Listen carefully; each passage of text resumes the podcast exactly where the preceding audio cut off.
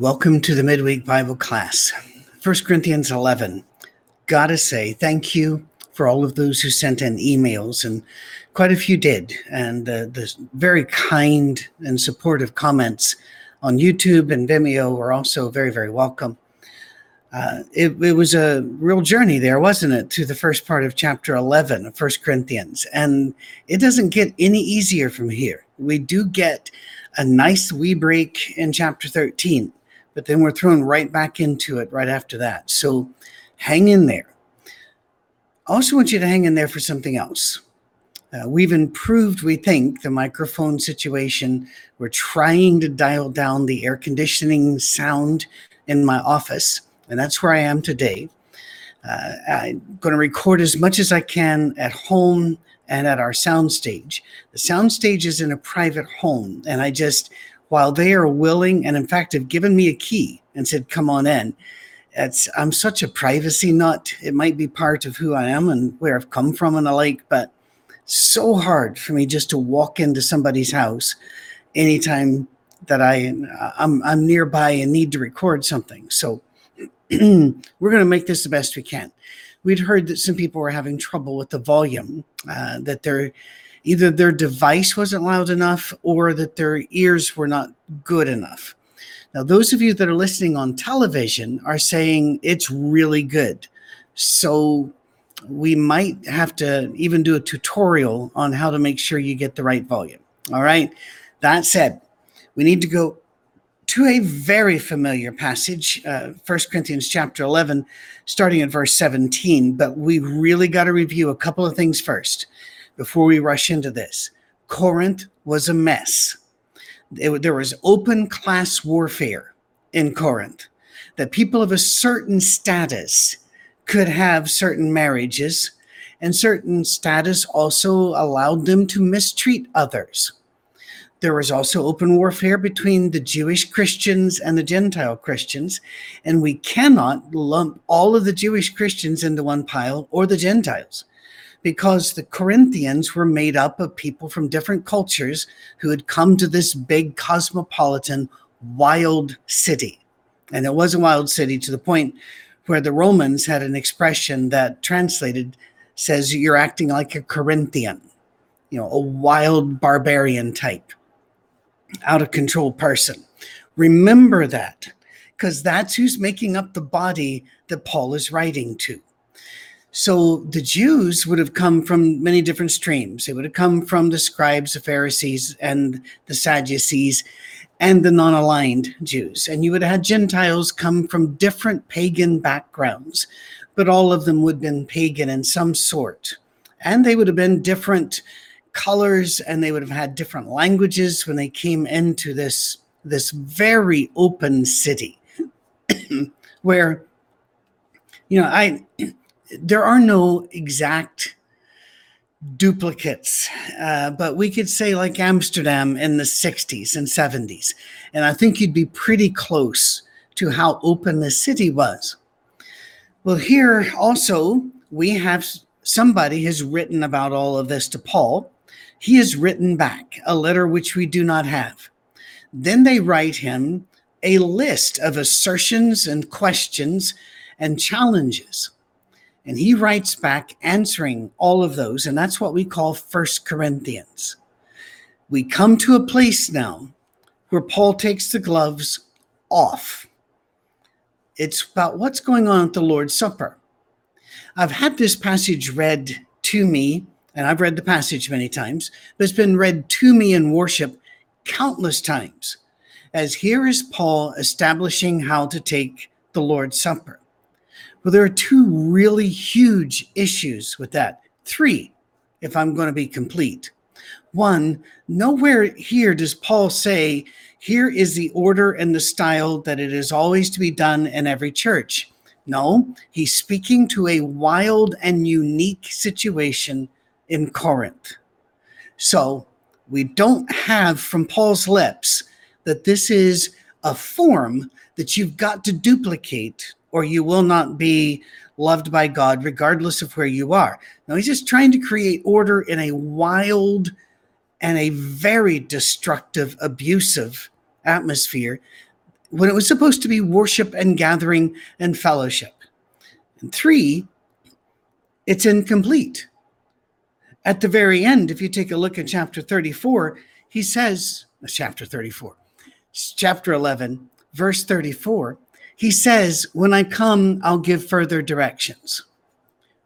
We don't have those, which means we don't need those, which means he wasn't trying to create a simple form and this will bring unity. No, that's not the way this works. Let's get into it, starting at chapter 11, verse 17. In the following directives, I have no praise for you. Oof. Uh, that's pretty rough. Oh, but it's not as rough as the next phrase. For your meetings do more harm than good. Think about that. This is not the first time this kind of sentiment has been said. God talks to the Israelites sometimes whenever they are in rebellion, and he'll say, I hate your sacrifices. The stench of the, your worship is coming up to me. I don't like this. And it isn't because they didn't worship in a right order or with a correct liturgy. It was because their hearts were evil, impure, and they treated each other and treated the poor, treated the strangers, treated those who were the outsiders with disdain or outright hostility, or even worse, apathy. He says, Your, your worship's doing more harm than good. I can see why. Have you ever gone to a church and seen a church fight or seen the simmering under the surface? What did that make you think about that church? Did it make you want to jump in there and be a part of that church? No. Guess what? It doesn't make the unchurched want anything to do with you either. I have seen countless churches run by families or friendship cabals that destroyed the church time after time by saying, "No, we just need to get back over order on this. We want back control of it. Church fight. Those in out of power have to leave those in power smugly speak about, well, few there be that find it, and we're being faithful and we're being persecuted. No, you're being jerks and you're trying to control a church that doesn't belong to you. Never has, never will. And the great shepherd is coming back. Make sure that your gatherings don't do more harm than good. He goes, In the first place, I hear that when you come together as a church, there are divisions among you, and, and to some extent, I believe it. No doubt there have to be differences among you to show which of you have God's approval. Paul is angry. This is this is sarcasm. It is a raised voice. It is in your face. So then, when you come together, it's not the Lord's Supper you eat. Look at that you're coming together and all these separations. He's saying, so this, it has to separate so that God can show who he truly approves. And whenever you're gathering for the Lord's Supper, it's not your supper, that it's not the Lord's Supper. You gather for it, but no, it's yours. You've made something else out of it. He says, For when you are eating, some of you go ahead with your own private suppers. As a result, one person remains hungry and another gets drunk. Okay. This sounds like a very interesting church. I don't think they're going to put that on the website. But we need to explain again what the Lord's Supper was like. And, and if you'll go back on the Monday morning messages, two of the first ones were who told you about the Lord's Supper or communion? and I, those have had many thousands of hits and i hope they keep doing so because we've got to talk about this the lord's supper was not a priest holding up a chalice and handing out little wafers it was not passing trays of little tiny cups of welch's grape juice and little bits of bread that some dear sister made or matzah purchased at the at the uh, the grocery store. It, and it certainly wasn't those little COVID cups where if you struggle real hard, you can get loose to the melted Jolly Rancher and this bit of styrofoam. No, the Lord's Supper was every time you gathered as a people, daily, house to house, certainly on Sunday, but you gathered and you ate. You had a meal. Well, why were some eating early? Ah, well, see, once again, it's a different world than our world. You didn't always get Sundays off. Worship was a come and go. People were coming, people were going, but there were rich people that were bringing an elaborate spread, not sharing it with the poor, and knowing the poor were coming, they didn't wait for them. They went ahead and ate and got themselves stuffed full. And the drunk here can mean drunk, like we use the word, but it is also the word for gluttony. It is the overdoing of any anything really. It almost always refers to, to eating or drinking, but there are also uh, examples of the word being used for overworking and over anything, right? So, over anythinging is a word. I just wordified it. So write it down. Somebody alert Webster and the Oxford English Dictionary, although you'll have more luck with Webster. Uh, this is this is what's going on. They they just grab it, they do their spread, they eat, and it's a matter of pride for them. Remember, pride and class are huge things going on right here. And so, yes, yes, we, look at our food. We have so much food. We're doing very well. Oh, would you look at the wine? The wine's a very nice vintage. And you got poor people coming in, got a little sack lunch if they've got anything, and, and may have some bread in it. It is staggering how many people in the world to this day go to work every day with a couple handfuls of rice or a couple pieces of stale bread, and that's it for the day.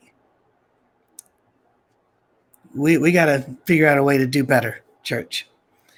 So he says, Don't you have homes to eat and drink in? Now, I have, I was raised in the churches of Christ, and there is one division of it. There are quite a few divisions in it. There's one division of it which believes it's a sin to eat or drink in a church building because here he says, Don't you have homes to eat or drink in? And those in my side would call them the anti. You know, they're anti this. And that was unkind because everybody's anti something. But they this was their they truly believed this is what God was saying here. Problems are many. And by the way, when they would grow to a certain point where they'd want to have to get together to eat something, they would generally build a separate building. And if you drive through Texas, Alabama, and a few places where this movement flourished, you'll see that second building is off there. And if there is a walkway to it that's covered, it doesn't connect all the way. So that way they can't say, this is part of our building, it's a separate building. Well, that's, it seems silly to those who do not have that belief. But all belief seems silly to somebody who doesn't have a belief. All I'm saying here is that's not at all what he's talking about. Plus, there's no indication in scripture that God ever wanted us to treat any church building as holy ground, ever. I've had photographers come up to me uh, for a wedding saying, Am I allowed to take a picture during a song or during a prayer? Yes. And I'll tell them, people are holy, but places aren't.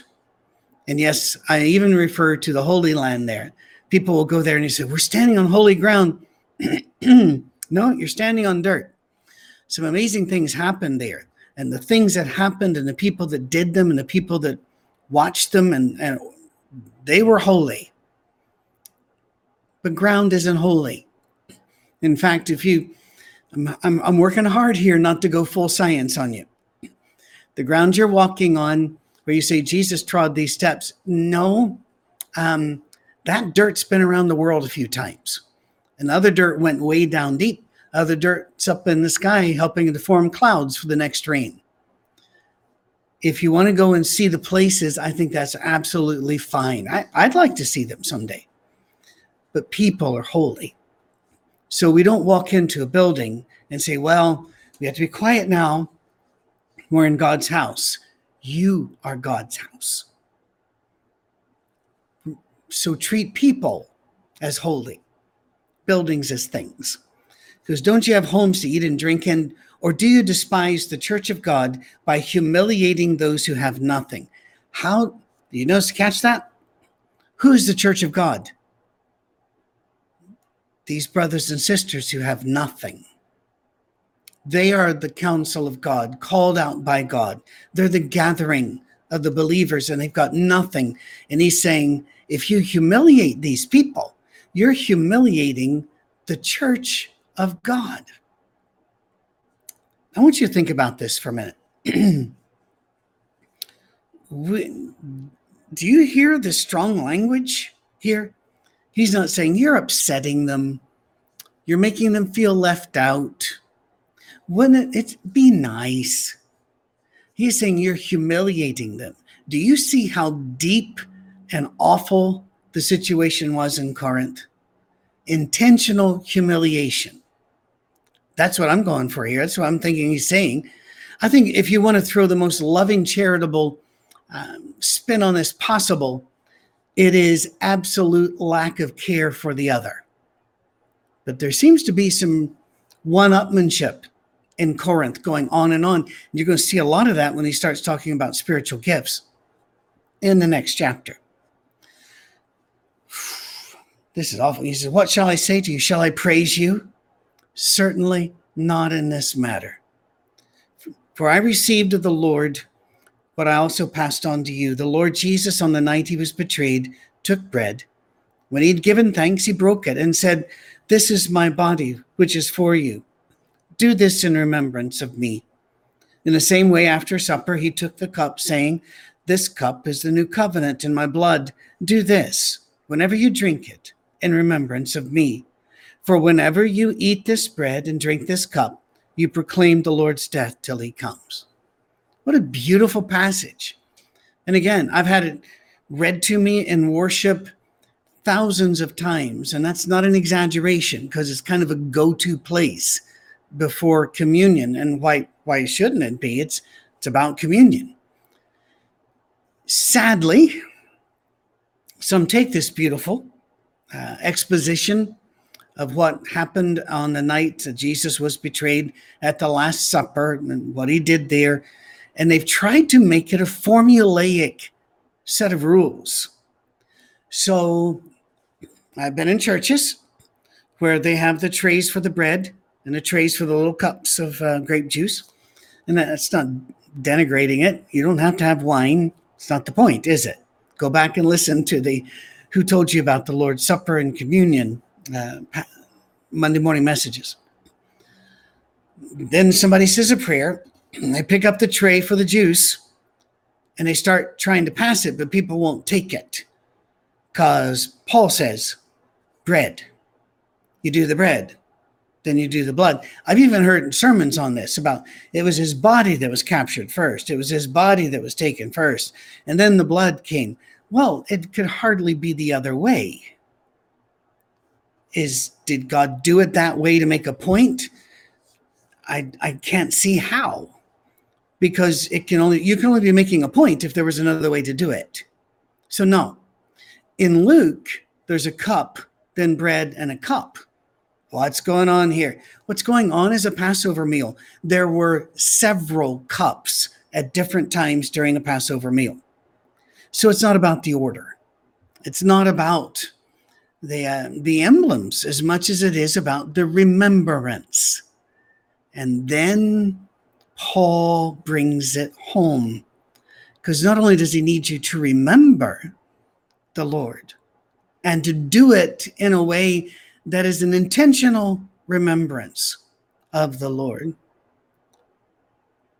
he needs you to think. Not about whips and nails. That's not it uh, we are always told we need to concentrate now on the pain Jesus went through as we take this. That's not necessarily so. Look what he says, verse 27. So then, whoever eats the bread or drinks the cup of the Lord in an unworthy manner will be guilty of sinning against the body and blood of the Lord. Everyone ought to examine themselves before they eat of the bread and the cup. For those who eat and drink without discerning the body of Christ eat and drink judgment on themselves. Oh, dear me. I've, I've heard of people who felt that there was a sin in their life that they were just not able to overcome. And therefore, while attending for years, would not take the Lord's Supper because they couldn't take it worthily. Yet the phrasing here does not say, don't take it unless you're worthy. It says, don't take it in an unworthy way. We are all unworthy of the love of God, and yet we have all received the love of God. Wow. And so when we take this, don't take it in an unworthy manner. Well, what would that be like? Um, if I take it and and while the trays are being passed or while we're going up to receive or back, uh, I happen to think briefly of a song I like or what's coming up for lunch. Have I really sinned? No, not at all. God's not like that. He designed your brain, He knows how this works. He says, Examine yourself. Verse 29 so that you don't eat or drink without discerning the body. You need to discern the body. Now, discerning the body there doesn't talk about the body on the cross. Look at the context. The context, the entire thud of this back half of the chapter is how are you treating each other? If I mistreat you, you're my fellow believer in Christ, and yet I slander you, I, I libel you, I try to mess up your employment possibilities, you know, I uh, steal your wife or, or whatever it is. I am not discerning the body of Christ because you, as a believer, are the body of Christ, the church of God, as he said earlier in this chapter. I need to take this in a way that shows I care about you. And I care about the other believers in Christ.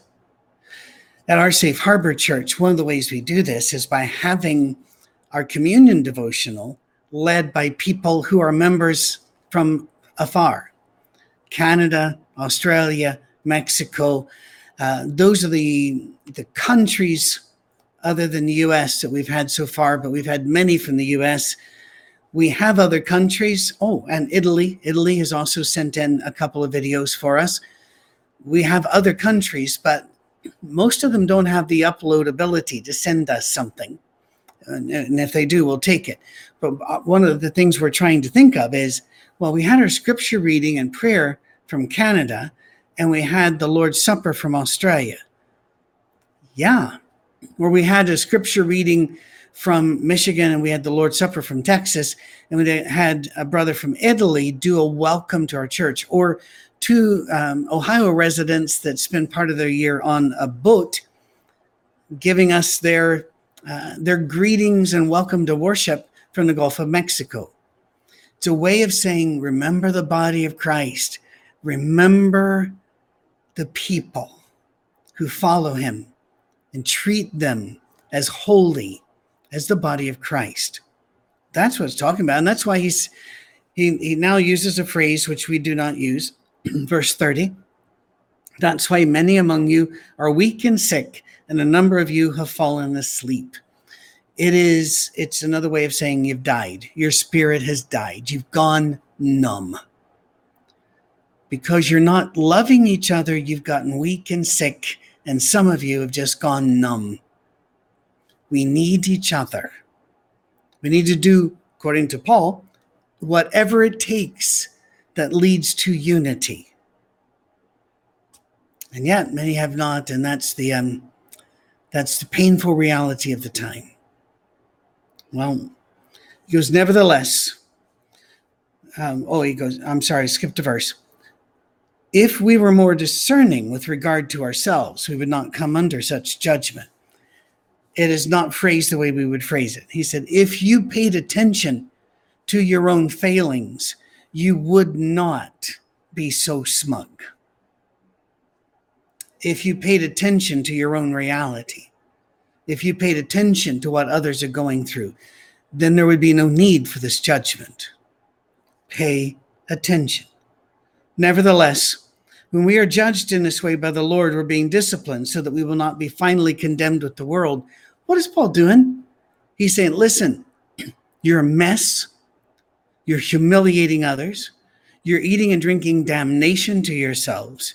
You are destroying the body of Christ. And yet, he says, just take this as a discipline because we don't want to lose you. Now, he's not trying to get them to follow and be un- completely under control uh, of Paul.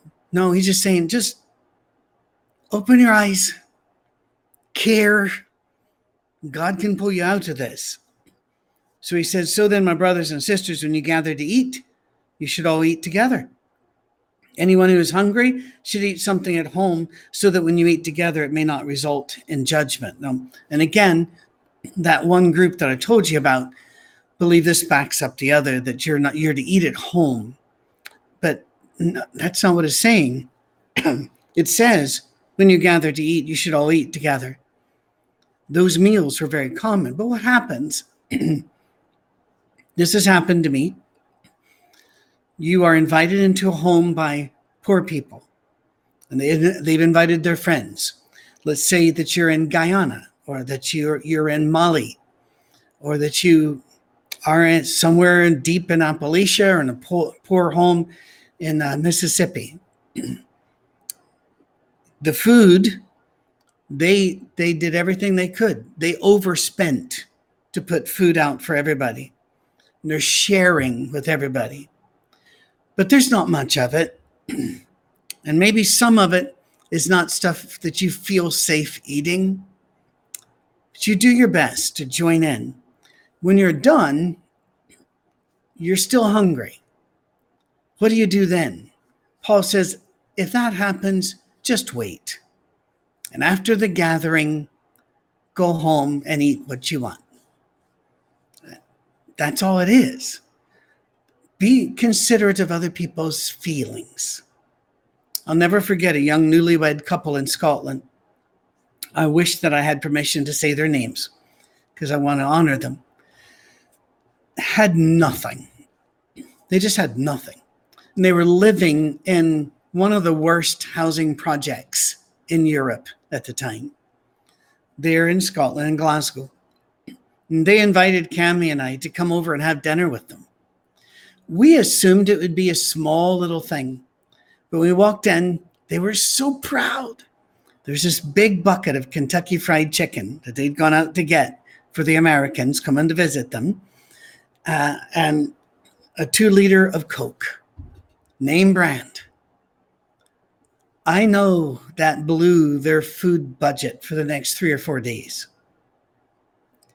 That's holy food you don't eat that and say what else you got. You also don't refuse to eat it by saying, you know something, I'm a vegetarian.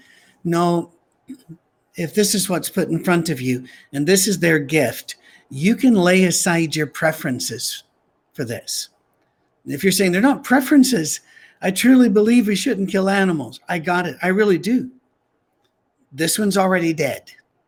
This will not help the animal cause you you need to find a way to honor the sacrifice made so there we go that is chapter 11 the back half of it and i'd love to go right into chapter 12 but we need to wait to do that i hope that god is blessing you that god is loving you.